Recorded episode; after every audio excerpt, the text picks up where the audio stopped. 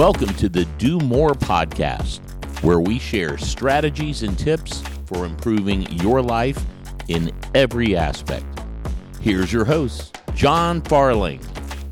All right, today's show we have Matt Bilger with Colliers International. He's an appraiser for self-storage facilities as well as well as multifamily in Ohio and neighboring states.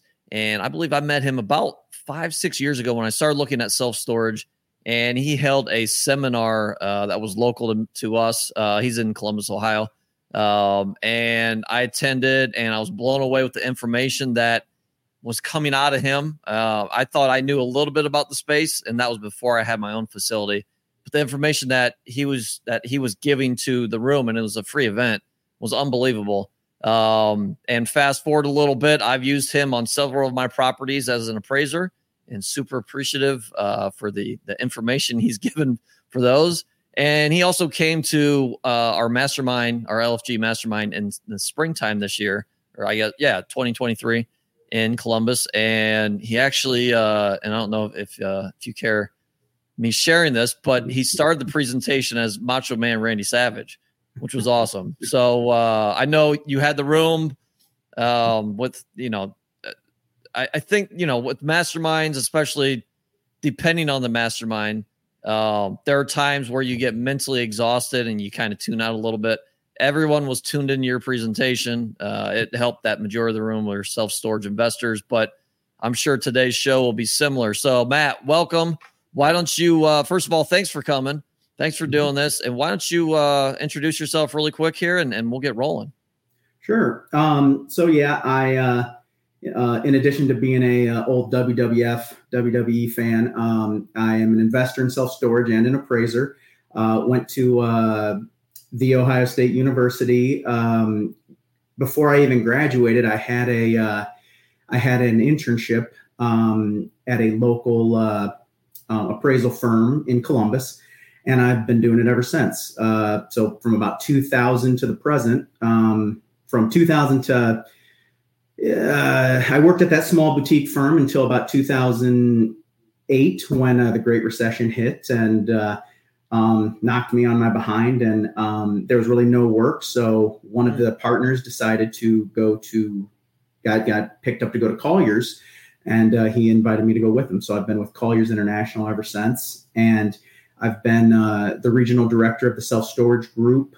Um, I've specialized in self storage. It's kind of one of those things when you're an appraiser, as I try to explain to people, it's like a doctor. You'll go to your general practitioner um, if you've got uh, if you need a Z pack, if you've got a cold, but you don't want you don't want your your general practitioner doing open heart surgery on you. so that's kind of where I was the general practitioner for years, and then I moved on to making self storage my specialty in about about 2010, and I've averaged at about 75 self storage appraisals a year since then.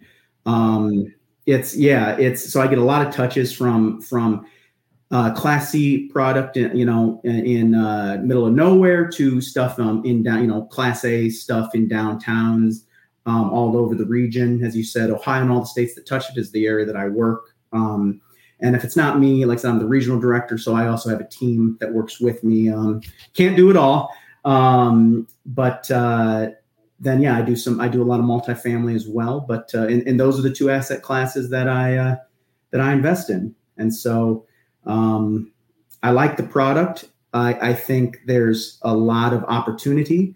Um, and podcasts like this are great because I think you have to be smarter than you used to be to invest mm-hmm. in self storage. It's it's it used to simply be you would throw a storage building wherever and people would move in. It's it's getting harder because you know the secret's out. You know, people uh, people know about storage now, um, and a lot of people are building it. And so, since with more competition, you got to be a little bit smarter.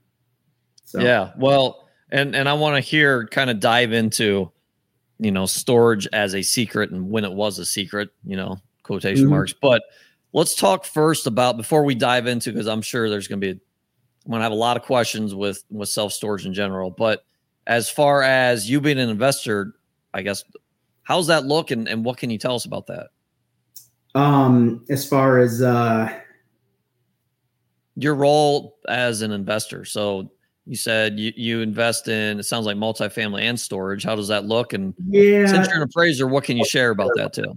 Sure. Um, multifamily, I've, I've honestly been, I'm, I'm, pretty much out of it at this point. Um, okay. there, there's still a lot of, a lot of money um, to be made there. And, and, but you know, you kind of, I'm trying to stay in my lane and, and stick with one thing. I, I feel like self storage is more lucrative.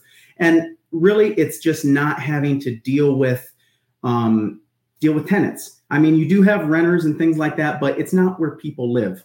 You know, yep. God willing, I, I, haven't I haven't had to kick anyone out of uh, uh, who's been living in any of my storage units, but uh, I've heard stories. Um. But but you know, it's it's it's there. You know, there, there, were a lot of issues with other asset classes that just didn't I didn't like, and so I, I like the storage stuff. The the thing that everyone's talking about, you know, is just you know interest rates. It's it's made for the longest time interest rates. Um, you know, 18 months they've been increasing.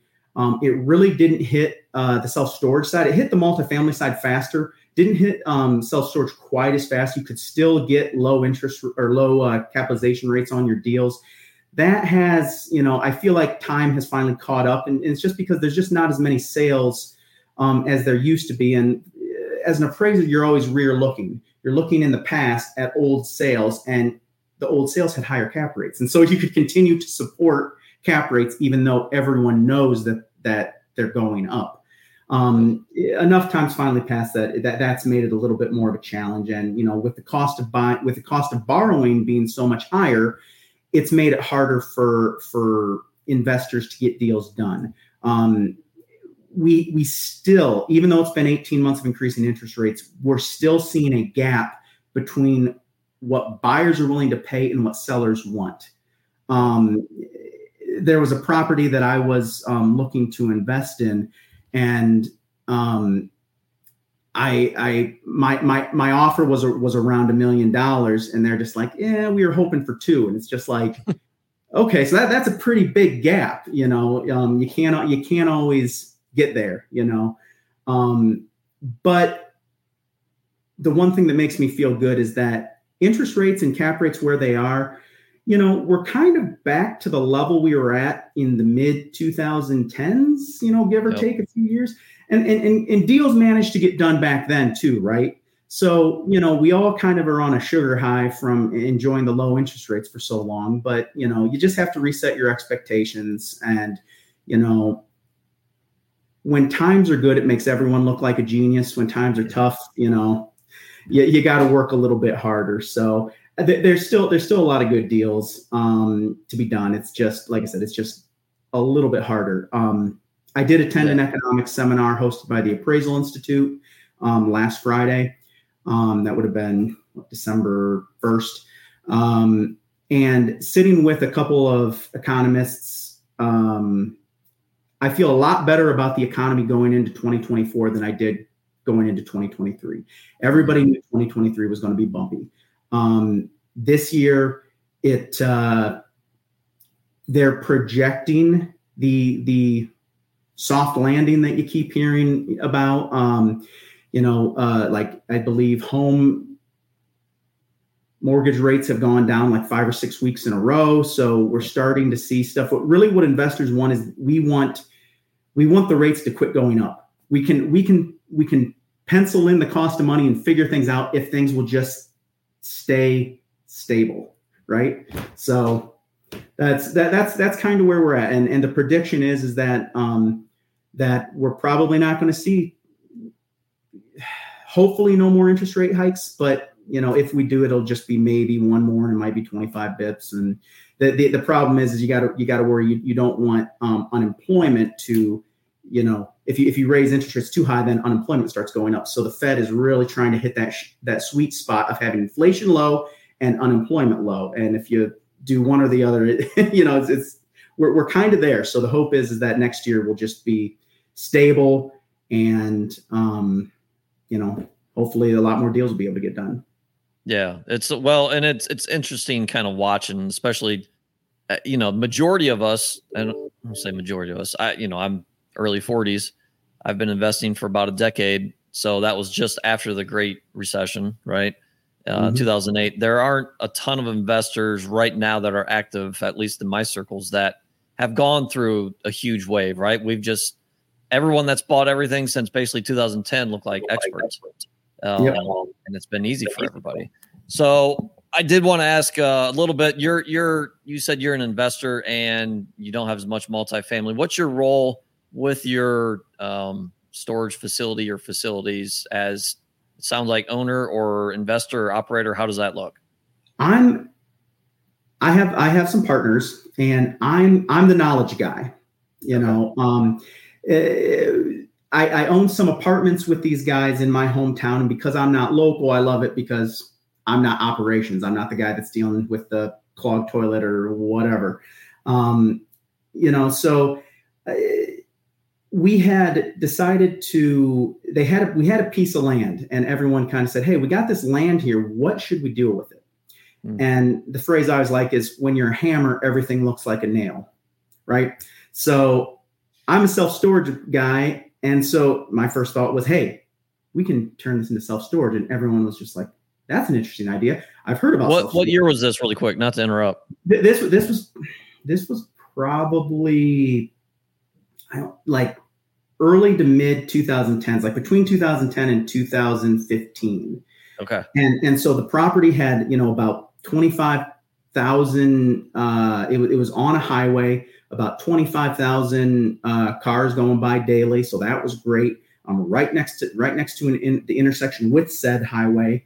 Um, it was already zoned, so that was great. But um, you know, is, is, they came to they said, okay, Matt, well, you think self storage is the right answer. Um, use your appraisal abilities and create a feasibility study. So um, being being an, an appraiser, you're you're basically doing what someone who does feasibility says. Like I can do them. I don't like to do them, but I can. Um, and so I basically created my own template um, and and created like I did my first feasibility study for my own property, and I looked at looked at you know um, supply analyses, saturation analyses, you know what the population looked like in the area, um, one three five mile radius, uh, what the competitors, what their occupancies were. I, I surveyed the market. I, I, drove to each competitor in the area, um, and I and I just got a real good feel for that market. It was a small market, so there was no published data anywhere. Um, it, it just didn't exist. You had I had to go out and talk to you know talk to owners and and operate managers and stuff and and and you know even secret shop and all that stuff and get get the info. And anyway when i finished i was like this this looks like a slam dunk. So we we ended up moving ahead and um i guess to the continuing on um i'm still the knowledge guy and i'm i'm basically i'm i'm the one looking for sites looking for people interested in selling because um, I come into contact with so many people doing this. You know, appraising 75 a year for a decade, you're going to meet a lot of people. Now, sometimes it's repeat business in the same people, but it's uh, it gives me a lot of touches with folks, and so um, you know that it, it helps. But it's it's it's really as far as the day to day operations, I really don't have to deal with it. In, in part because there are none in my neck of the woods. I'm the only partner who lives um, away from everyone else and where our properties are. So gotcha. Um, that makes sense.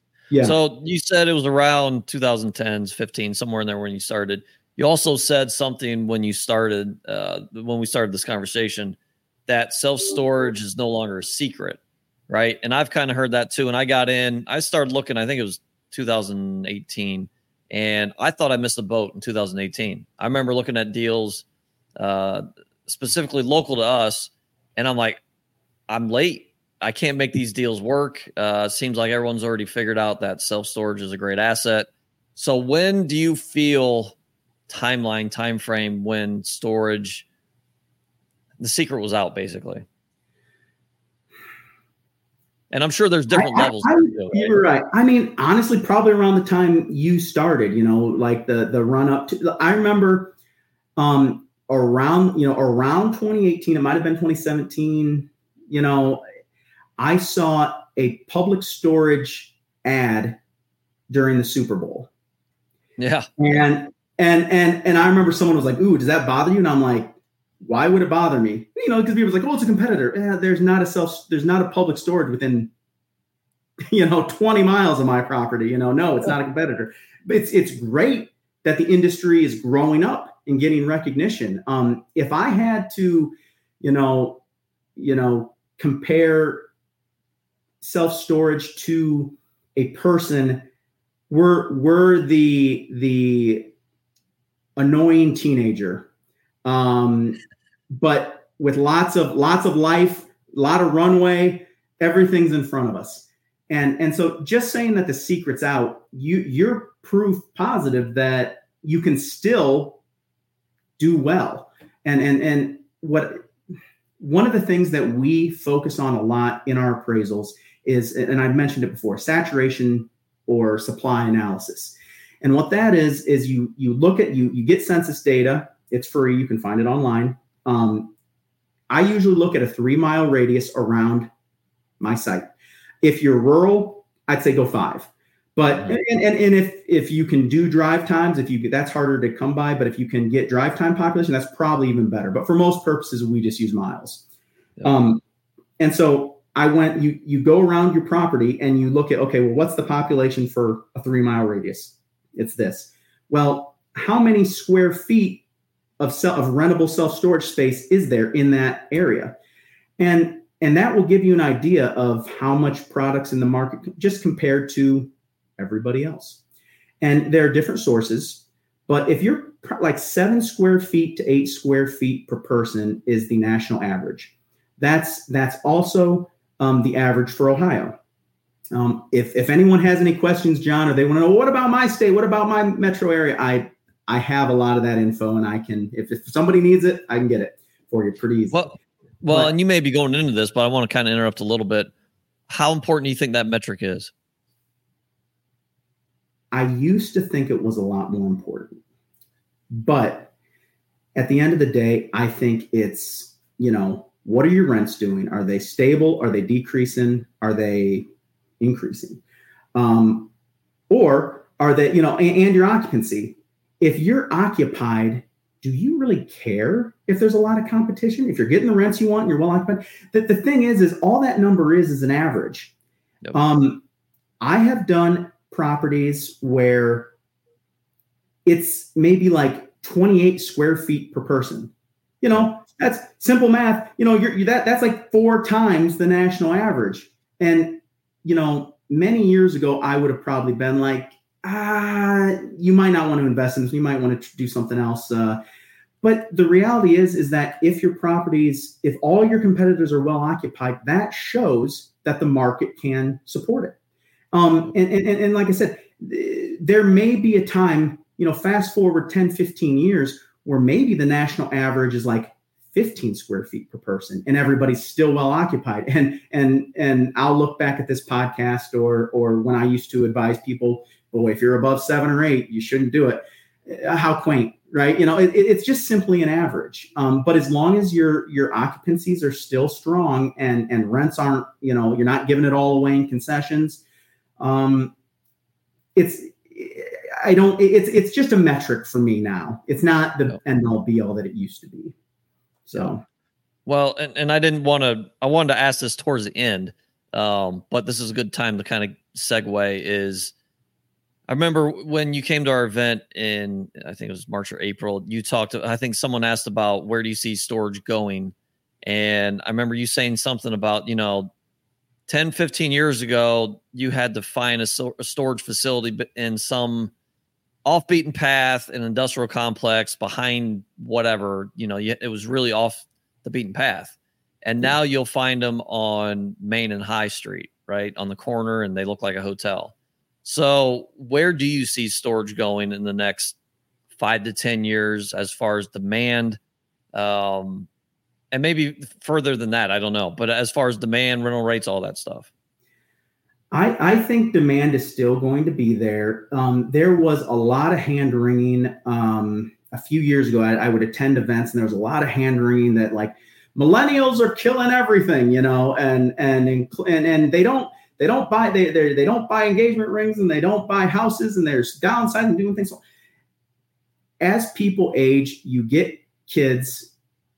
There are a lot of pressures to conform to tradition. And what we're finding is is that people like to have space. They like to have, you know, it, it's it's it was overblown. Yep. Media never does that, right?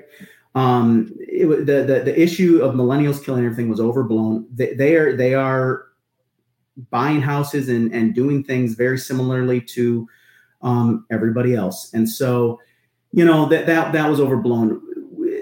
I think that you are going to continue to see, you know, it's it's it's evolving. Um, like I said, we're we're the teenager now. Um, you you are seeing um, a lot of nice stuff. I think one of the biggest issues facing the industry is NIMBY. And for those who don't know what that means, that's not in my backyard. Um, you have that with certain asset classes. Uh, mobile home parks have that. Um, you know, like the, the reality is no, no, nobody wants a pig farm right behind their house, right? It smells awful and, you know, it, it's not good. Um, for whatever reason, self storage is one of those that a lot of people, a lot of, um, a lot of uh, uh, uh, the the uh, municipalities that are planning and stuff, they they they want to limit it because we we kind of it was kind of the wild west where you could put them, you know, kind of anywhere, and it, you know, it's getting harder. So I think that that's going to be a place where um, a lot of you could get stuff in because they would be grandfathered in. Um, I think a lot of municipalities and planning departments are have written storage into their bylaws and and uh, in, into their guidelines. So so now um, they're going to make sure that you don't get too much too many. Um, we, we've gone through a phase where conversions have been huge. And mm-hmm. a conversion is where you take something that used to be something else and turn it into something new. Um, it's very popular with self storage. Um, sometimes you can get into an area cheaper than you could if you bought the land and did a stick or you know stick built property. Um, popular things to convert include you know car dealerships, um, old industrial buildings, old office buildings. Um, you know, there, there's all kinds of stuff. I, I've done things that I never thought I would see um, I've taken several Macy's department stores, which at one time were only in the best areas and and on you know is the prime you know prime anchor for a, a regional or super regional mall storage. I've done two of them. Um, You know, big boxes are popular. Every every time when when Toys R Us went under, there was a feeding frenzy. Um, everybody was trying to get a, a, a, Toys R Us to convert into self storage. Um, circuit there's a lot of self storages that used to be circuit cities there's a lot of um, old best buys and walmart they had this thing where um, it happened in my hometown where you build a walmart and if it produces good enough numbers um, after a certain amount of time if the numbers stay good right they'll go right down the street and they'll build a walmart super center and then the old walmart just sits there vacant well i've seen a lot of those old walmarts turned into self-storage facilities Maybe they split them in half and have put in like a smaller retailer and then have half of these stores. Sometimes they do things like that, but that's become very popular. So I think we're going to continue to see that, but I think it's going to get more and more challenging. Um, I think that the days of being buried in the industrial um, the industrial business centers is over. That was what um, like I said, that's kind of how the industry started. Now it's like they they realize that it used to be considered industrial. Now it's more considered retail. You're rent, you're, you're selling boxes, you're selling space, and uh, and people like to have it be very easy to get to and not hard to find. And you know, I know I know everybody's got a GPS on their phone now, and so location isn't as as important as it used to be. Um, but the self storage almanac still says that I forget what the number is. Um, I'm going to make it up, but it's a very high percentage uh, of people still come to self storage because they drove past it, mm-hmm. and and that, and that's why they go there. So location still doesn't matter. Um, you know, and I, I think we're just going to continue to see that. I think the REITs are going to continue to put stuff in um, where they can. REITs are creeping into secondary markets that they used to not consider, and in some cases, you're even seeing them in tertiary markets, and uh, um, that ha- can be a double-edged sword it can be a good thing and it can be a bad thing. Why is it it, it bad? Well, You know, you got you got Goliath moving into David's neighborhood, and uh, you know they they they have more money that they can bring to bear, and you know your your your customers might see if, if you're a mom and pop who's just kind of you know on a shoestring budget your customers are going to see what a true professional operator how they operate and you might lose the business um, on the other hand i compete against uh, uh, a, a regional player um, they often don't have the personal touch that the mom and pop still have. They also raise rents like it's going out of style. They'll get you in at a cheap rate, but then every three months, every month, every six months, whatever it is, they're raising the rents, and and you can get people back. Um, the but but that's but that's also one that's the positive is that there are a lot of small towns and a lot of markets where they ha- they haven't raised rents in ten years, and I, I've had owners tell me like oh, they, they take it as a badge of honor. It's I haven't raised rents on my wonderful tenants in a decade. And it's just like, that's great, but you're leaving a lot of money on the table. And sometimes all it takes is one person in the market to raise rents, and everyone sees, they look and they see, oh, they're actually getting those rents. Okay, maybe we can too. And so I've seen it where a big operator enters a market and suddenly, you know, a few years later, everybody's rents, had, which hadn't been increased in five years, have now gone up, you know, 20%. And, and, uh, everybody wins. All, all boats rise in a storm. Yeah, so, for sure. So, and, and this is kind of a, a selfish question on my end because I'm seeing this uh, in some of the markets that I'm in is municipalities do not care how much storage are going in the market and they don't understand oversaturation. They don't understand the square foot per capita is seven to eight on average. They don't understand those things. So, at what point do you think they're going to, I guess, wake up? And, and you said they're already starting to realize that they can't have too much storage, but at one point, is that going to happen?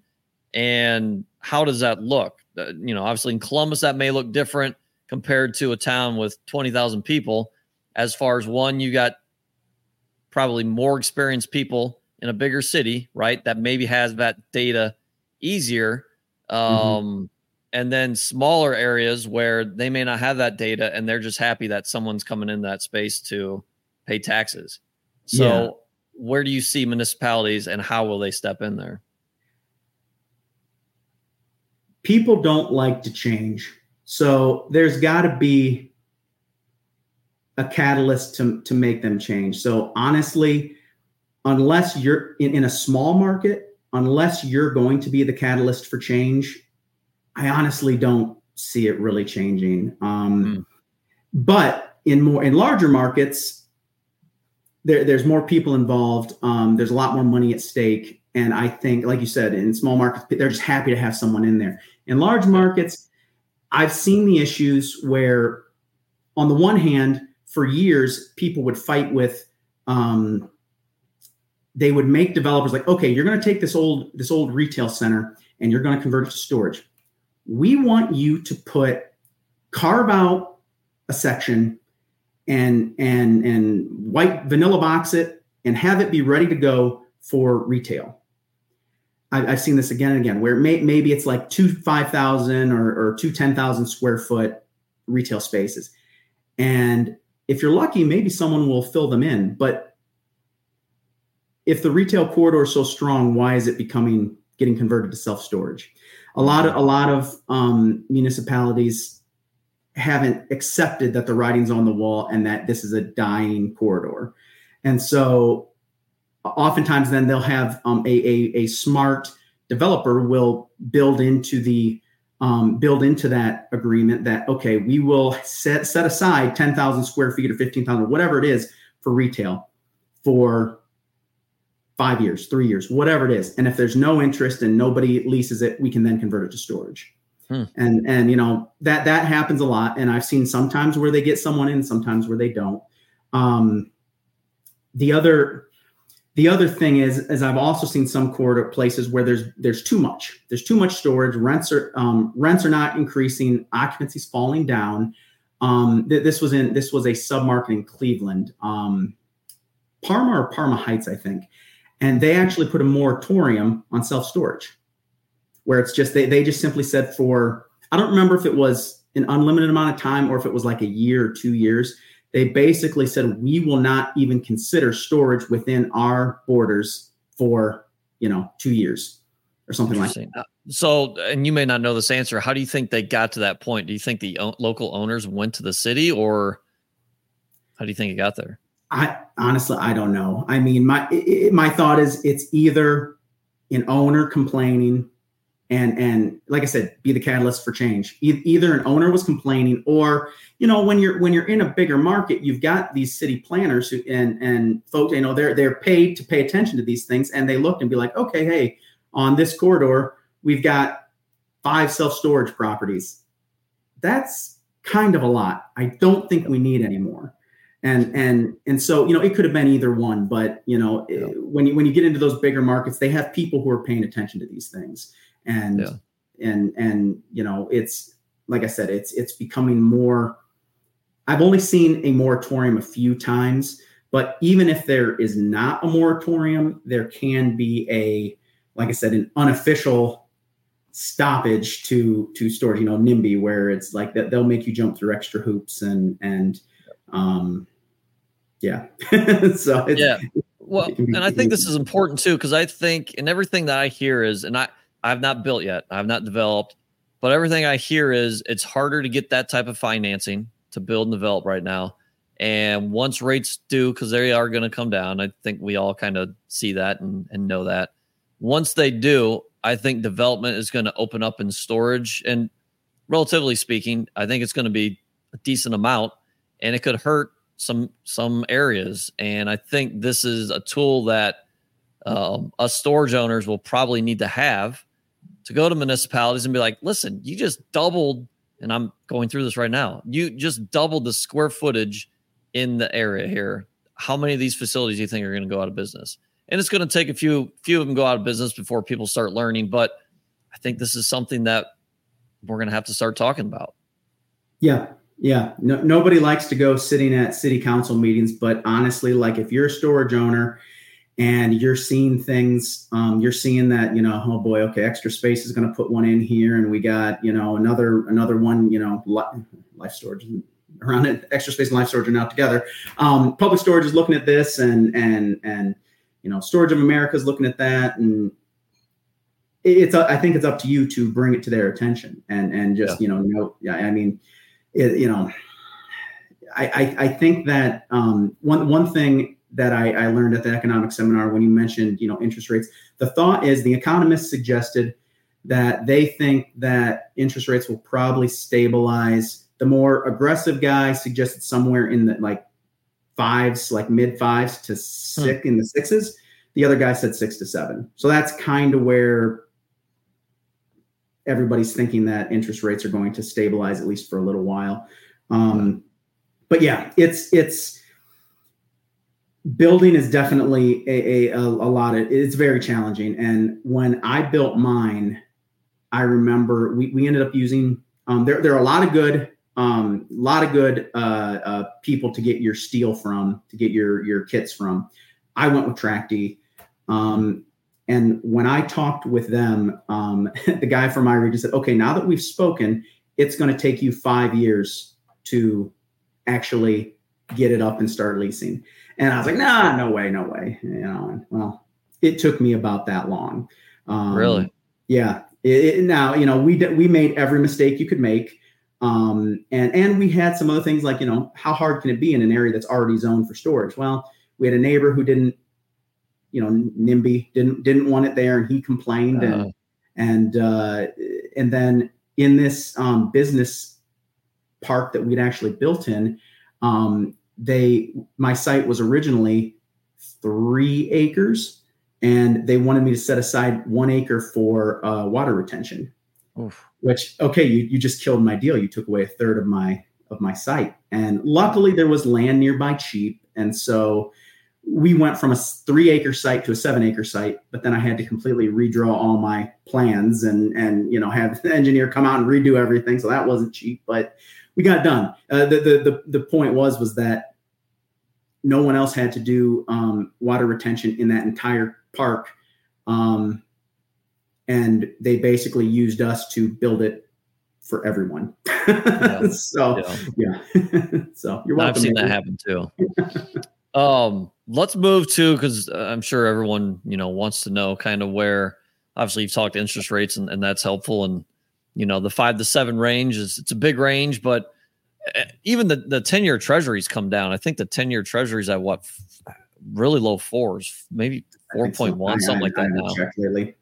Yeah, it's pretty low. So even if you're if you're getting um, loans based off ten year treasury or any of the treasuries, you're still getting um, probably six and a quarter, six and a half. That's that's pretty good.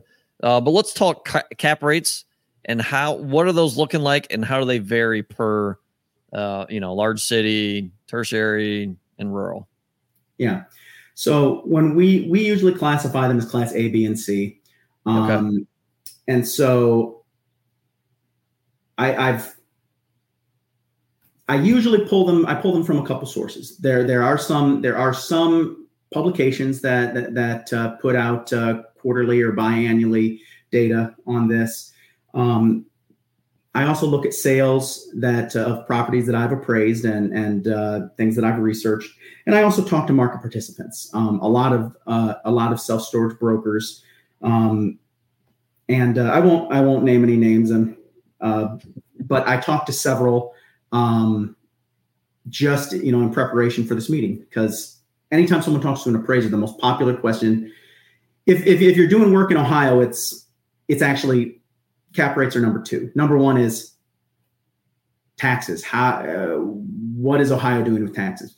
And those of you who aren't doing work in Ohio, you're lucky because Ohio taxes are messed up. But uh, um, the number two is cap rates, and for everyone else, cap rates is usually number one.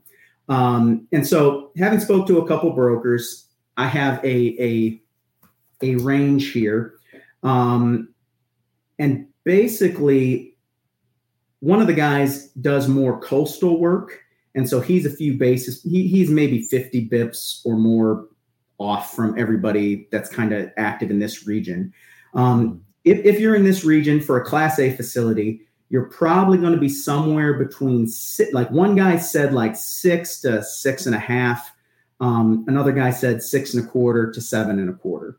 Um, now, a class A property, um, I actually have a uh, a list of of things that we use for these. And so we we actually have one, two, three, four, five, six, seven, eight different categories that we rate your property in A, B, or C. Um, location, size, access and exposure, quality condition, occupancy, saturation, and amenities. And so you may have some some places where you rate class A, um, but others where you might be B or C and vice versa. And so, you know, a Class A property is going to be usually in a major MSA. Um, you're going to be 40,000 square feet or larger. Um, you're going to have good access to a major freeway or thoroughfare and, and good exposure. Um, your quality is going to be brick, block, or tilt up, uh, paved asphalt or concrete on the ground. Um, conditions going to be new or, if not new, well maintained um, and clean. Occupancy is going to be proved um, historically over 90%, strong fundamentals. And then saturation, um, honestly, um,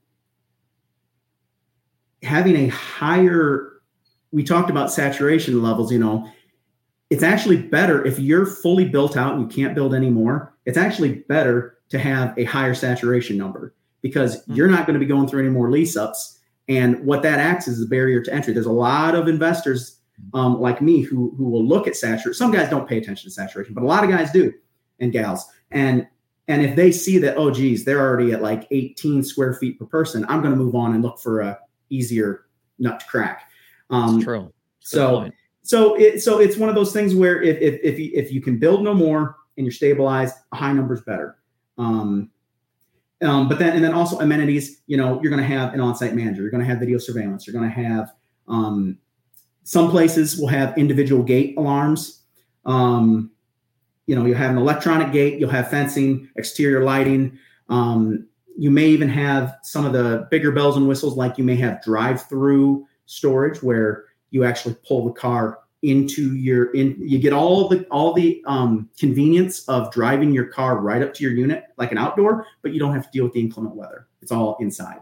Um, that, that that's something you see in a lot of class a or a plus properties. Um, class b you know each one of these i'm not going to go through the whole thing but each one you know just gets a little bit farther down. A, a class c is rural you're small you, you don't have good access and visibility. Um, you might have a wood frame or wood paneling um, on the inside of your units. Why does that matter? Right. It it matters because these steel kit buildings, one of their benefits is you can actually go in there with a drill and and take down walls. And so you could have two 10 by 10s and now you have and take down a wall in in 15 minutes, 20 minutes and you have a 10 by 20. It gives you more freedom and more flexibility and buyers like that. Um, they like the ability to change the, the number of units and the sizes based on demand. Um, and you can't do that usually with uh, with a with a wood frame building or or uh, a, a block. Yeah, building. well, and, and I've got one that has what I've got one that's drywall, but I've got one that's wood. Um, actually, I think pretty sure you've yeah you've appraised it.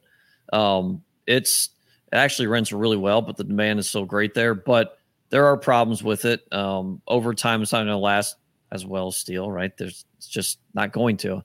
Um, right. My guess is I think it's some of it's 15, some it's 20 years old. I may have another five to 10 years before I'm replacing a lot of the wood in there. You're not going to mm-hmm. have that with with steel. Yeah, and and if somebody, um, one thing that you have to just make peace with it. If you get into self storage, people who don't drive usually drive who don't usually drive large trucks are going to be driving large trucks and if you have an older facility with narrower um, driveways, they're going to hit your building. So yep. the nice thing about steel is that oftentimes you can just take off a panel and replace it. And it's just so much easier than dealing with anything else. But anyway, back to cap rates. Um, you know, you don't have any amenities. It's just buildings sitting out there. Maybe it's fenced, maybe it's not. Maybe it's gated, maybe it's not. Um, all gravel, all dirt.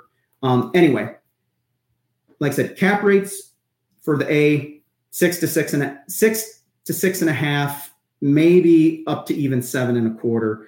Um, class B, which is where probably the bulk of the stuff falls. You're going to be, um, like I said, I have one guy who was six and a half to seven. Another was was higher. He was at like seven to um, eight.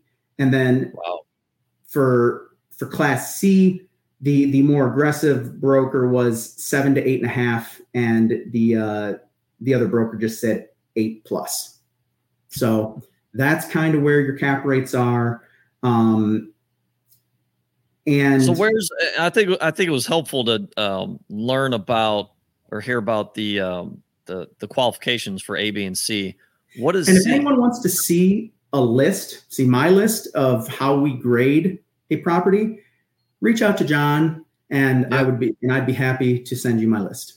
Yeah, yeah, no, that'd be awesome. Um, and if you want at the end, we can um, or and and in the show notes, we can have your contact information if you want. Sure. Um, but it sounds like a lot of a lot of my facilities fit under B, but I know that a lot of them are probably C. So what's the biggest distinction between C and B? Is it probably more population?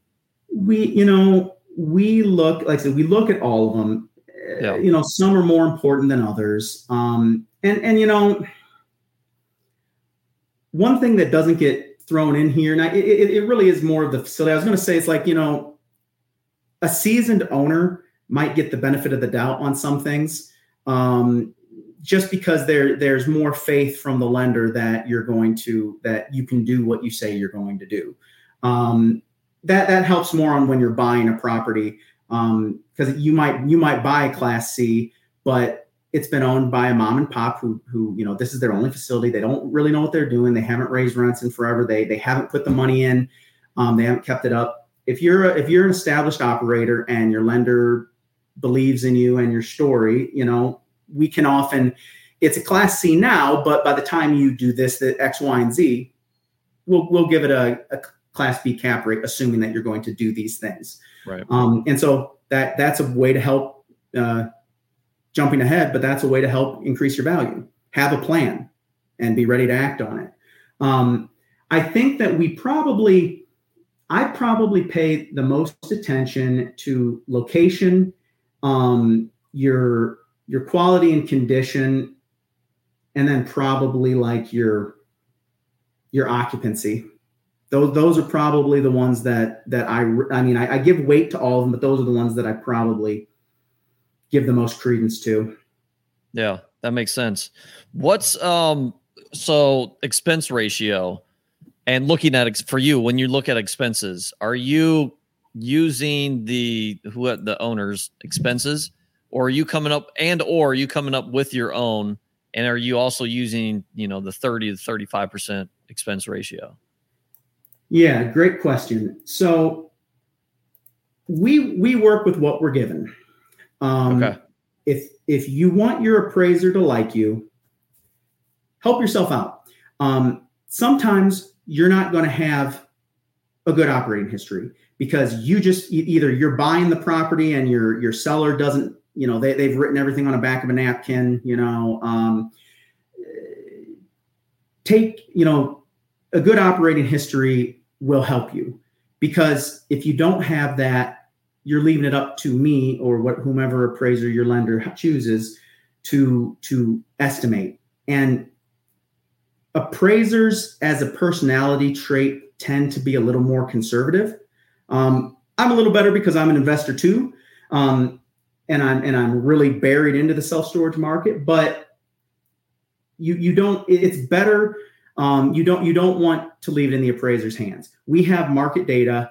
Um, we have comps, or you know, at least I do. And uh, but you know, it's it's it's better if we can have your operating history. That's the best. It's also great to have a budget because if you have a budget of what you're planning on doing in the next year it helps it helps me um, now if you completely make a budget that's just all pie in the sky bs you know a good appraiser is going to see that and it's like thanks buddy you know i'll put in the report but i'm giving it no weight but if you actually make it realistic you can steer this is art and science um, if you make it realistic you know i might have comps that say you know uh, repairs and maintenance should be around, you know, 25 cents a square foot. That's the average of my comps that I pulled for your property.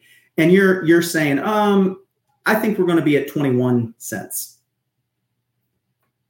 Close to the average. Okay, fine. I'll I'll give you credit for that. And you know, those those pennies add up. And so, you know, it, it's uh it, it's helpful. It, ideally, I have three years operating history. I have a budget, and then I got good comps. And, and like I said, I look at all of them. There, there are certain expenses where I place more weight on your history and others where I place more weight on comps. And so, like real estate taxes, they are what they are. Um, again, Ohio has some weird situations, and depending upon if you're rural or in a major metro, I will handle your taxes differently. If you're more rural, I'm more likely to use something in line with what you've historically done. In uh, in a more in a larger metropolitan area, school boards chase sales and mm-hmm. it's something that i have to it, it's a huge deal it's something that i always have to consider but i'm not going to waste time on it if anyone is interested feel free to reach out to me um, utilities they are what they are unless there's a story I, have I've appraised properties that are right next to each other and they're and, and they appear to be exact the same but like i don't know maybe one has leaky pipes it, there's no rhyme or reason. And so I place a lot of weight on history with utilities. But again, also utilities, when's the last time your, your gas and water and electric bill went down?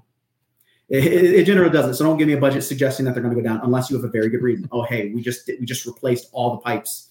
You know, um, this isn't as big of a deal because for a lot of self storage, you don't have unless you have climate controlled, you're not going to have a whole lot of utility costs. Repairs and maintenance. Um, so I guess the fixed the fixed expenses I, I will base more on um, history. The the um, the the non-fixed expenses those are ones that are more open to interpretation and so that's your repairs and maintenance that's your payroll or on-site management your off-site management your advertising and your g&a g&a is general and administrative that's kind of the slush fund that collects every expense that doesn't fit into one of the other categories um, if you have a property that does not have any climate control, your expenses are going to be lower. Why? Well, because they're usually taxed less and you don't have all the utility expenses.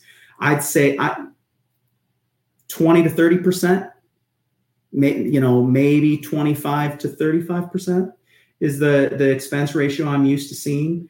Um, mm-hmm. If you have a property that has, if, if you have property that's completely climate controlled, you could be as high as in, in a major metro area with high taxes, you could be as high, you could be like 50%. But I'd say most stuff is going to be that's fully climate controlled. You're going to be 40 to 50%. 45 is probably the sweet spot. You, you know, you might get down to 40, you might get to like 38. If you're if you're a property that's partially climate controlled and partially non-climate controlled, you're in between those ranges. I'd say, you know, 30, 35, 40%, something like that. Each yeah. property, so I'm just giving wide ranges. Yeah. No, that's helpful. And tons of great information. Um, and I've I've got so many questions. I've got to cut some off here. But what um what's rental demand done in the past 18 months? And uh, obviously every market's different, but on average, and actually I think you sent out something email wise, I'm on your email list uh, within the past month that I, I, saw some of this data. But do you have happen to have that? Um, yes. Um, I hear you um, clicking. Sorry. yeah, yeah. No, I, I, had I I wasn't sure which way you were going to go with. Uh, so I have I have three screens, and that's why half the time I'm looking over here and my camera's over here. So okay, so in the Midwest, um, overall, from this time last year, rents are down. Not a whole lot, mm-hmm. but they're down. Um, like uh, let's let's just stick with 10 by 10s. Um, a non-climate controlled 10 by 10 in the Midwest was basically a dollar 10. Um, we're used to you know, a dollar to a dollar 10 a square foot is kind of what we're maybe dollar 15 is kind of what we're used to seeing. So it was it was a do- it was a dollar it was 110 um, dollars a month for non-climate control. It was 108 this quarter. Um, yeah. Climate control. You know, and, I, and I don't want to cut you off, but it just popped. Three years ago, what was that? Four years ago, before COVID, all that crap. Any idea what the average was? Um, off under a dollar. My, what's that? Was it under a dollar? I, I, you know, before COVID, I was probably quoting a dollar give or take.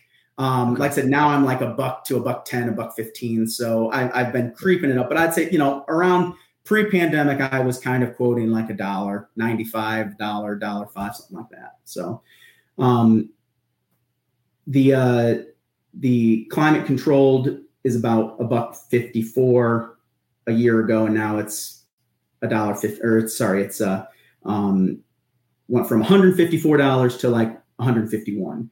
Um, nationally, you know, you're higher than that. Nationally is like 100 and it's at 162 for climate control currently, and non-climate for a 10 by 10 is 130. So um, the Midwest lags a little bit, but we also don't see the big swings that some of the other markets like the Northeast and the the Southeast see. Um, you know, so cap rates have been going, or sorry, Rents have been going down a little bit. Um, just looking quarterly, they have fluctuated. So it's like they went up. Um, they went up uh, during the second quarter of 2023, um, which I guess makes sense, you know, because now you're getting into the warm period. You know, it's it's all cyclical. You know, the warm months you tend to have highest rents. Um, so second and third quarter are usually your best months on occupancy and rent. First and fourth are usually occupancy is a little uh, lower and uh, rents are a little lower. Um, the it's this has this has um, the the the overall not just in the Midwest but in all the other um, market uh, regions, it's trending downwards as well. One thing that we've been talking about more and more is um, I, I had it written down. It's um, it's an acronym. Let's see if I can find it.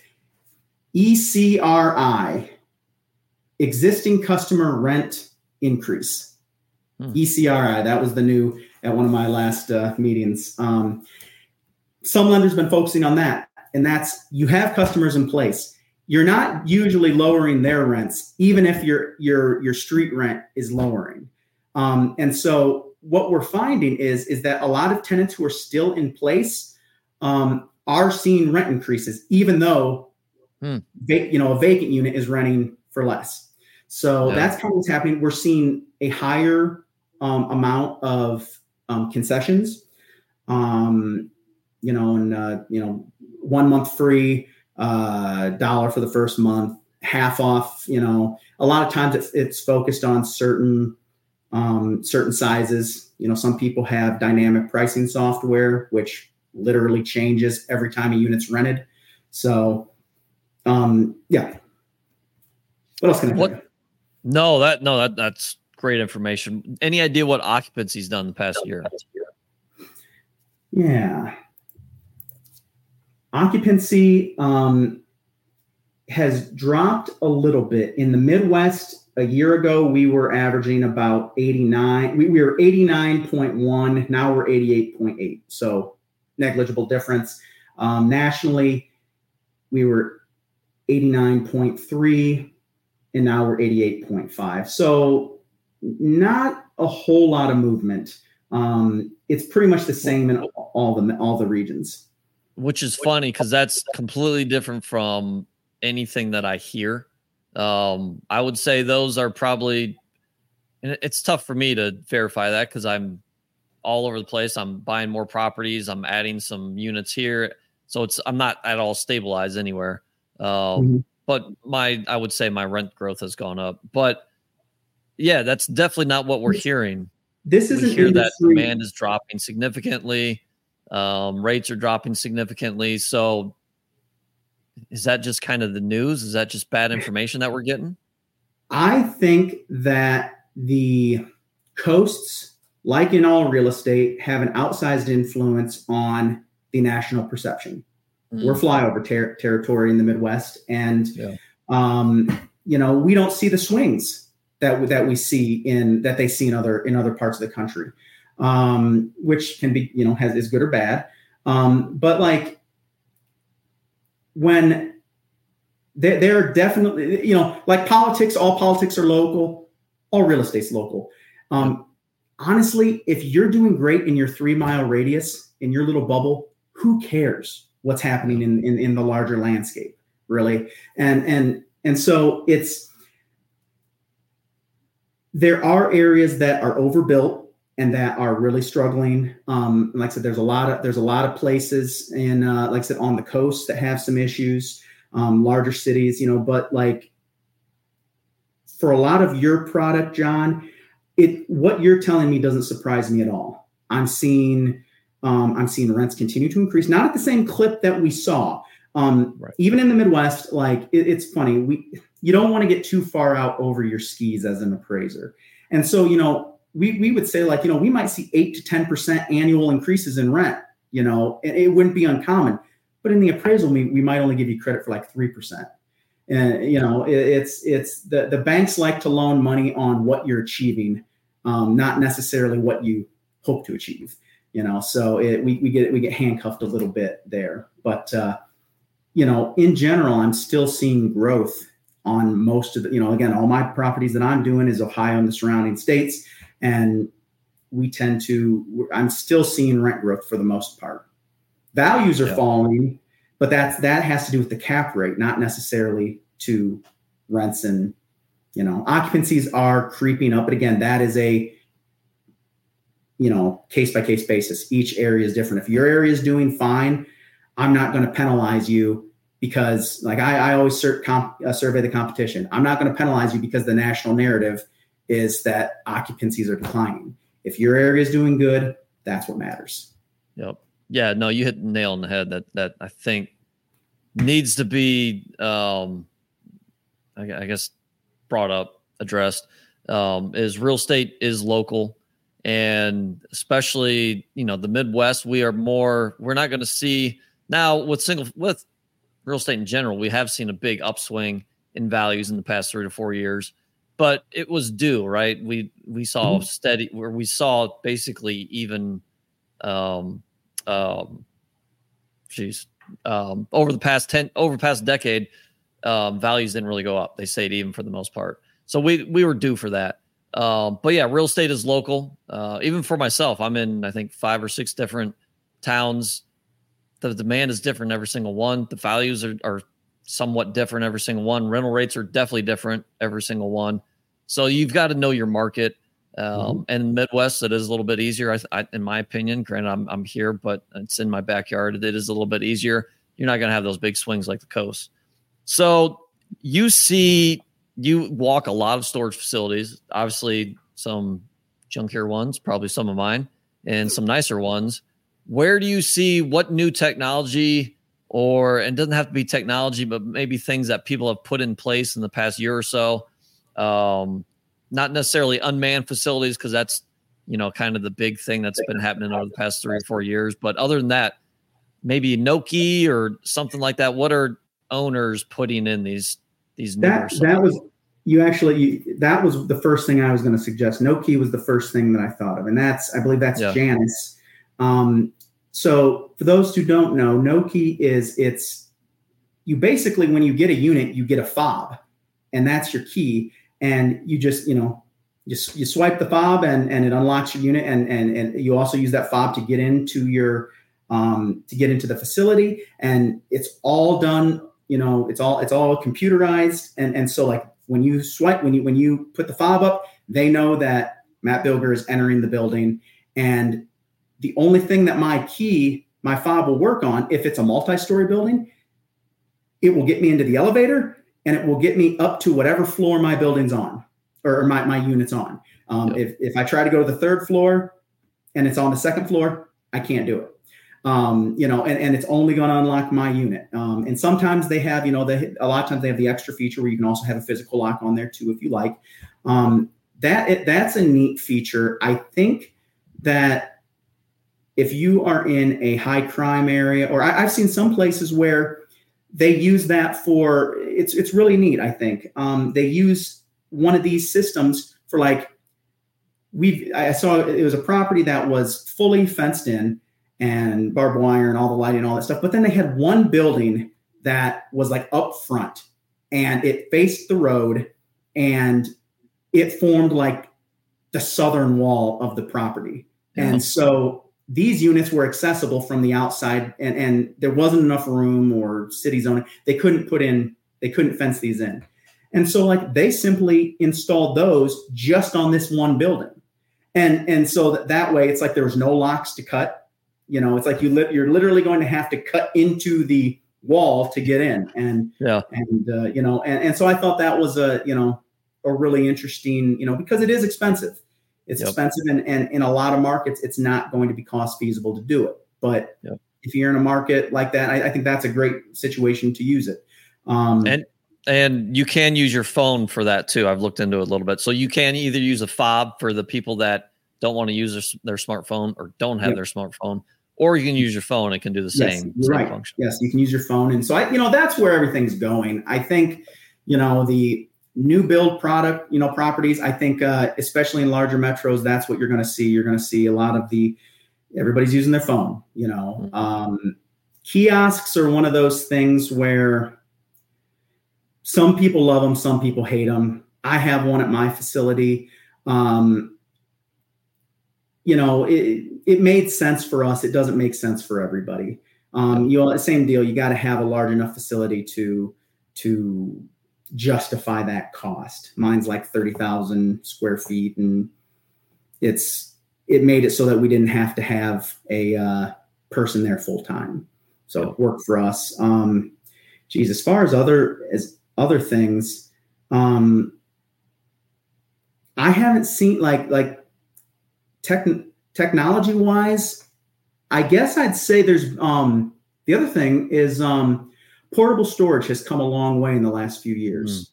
Mm, yeah. um, there, Janus makes some, Boxwell, uh, you know, there, there, there, there are several ones, and and I'm not talking like cargo containers. Yeah. Um, these are um, portable portable units, and the cool thing is that they're a lot better than they used to be. Um, last time I talked, the the effective life was about 25 years. So they're not going to last as long as a site built storage facility, but um, it's one of those things where I haven't seen it actually properties that have some of these. I've never actually seen it impact the value in a negative way. Now, hmm. maybe as when I start appraising these 20 years from now and they've only got a few years of useful life left, maybe then it becomes more of an issue. But for the time being, um, it's not. And I think that when these things are uh, most places don't have all their all their units be these these are supplemental because yep. they're not they're chattel they are not improvements they're not buildings. And so you can literally put them right on your property line. And so um, your your site may be fully built out, but you actually you you have you have a space on like your back uh, the, the rear of your property. You don't have you don't want to put parking in there or maybe you're not allowed um, you know and you don't have enough room to put in a new building because of because of setbacks. But you could put a row of these in and suddenly you just you just added you know 20 units to your property. And um, some lenders will not give you credit for this income. Um, some lenders it has to be permanently affixed to the ground um, mm-hmm. Usually, like if, if it's some, literally, if, if, if it's bolted or not, like, you know, that that's the difference of getting credit. And, and then there's other lenders who have um, grown accustomed to this income and are okay with it. And, and you don't have to do anything special to get credit for it. So that's, you know, th- those are some interesting things. Um, are, are you valuing those the same as, you know, your stationary buildings? Yes. For the time being, okay. um, as I said, that's what I was saying in the future when they get closer to their the end of their effective life if, if they're just not holding up as well you may have to start there may start being uh, you know some additional renovation or you know uh, repairs and maintenance or reserve costs that you have to deal with um, if you have a property that's filled with these things maybe it affects your cap rate um, but at this point you know we're valuing the cash flow so we're not it, it doesn't it's not having a negative impact yeah, that's awesome. Um, so before we wrap up here, what what what haven't I asked? What do you want to? Do you have anything else that you want to share? You've given us so much information that um, I will probably re-listen to this episode. But anything else you can give us?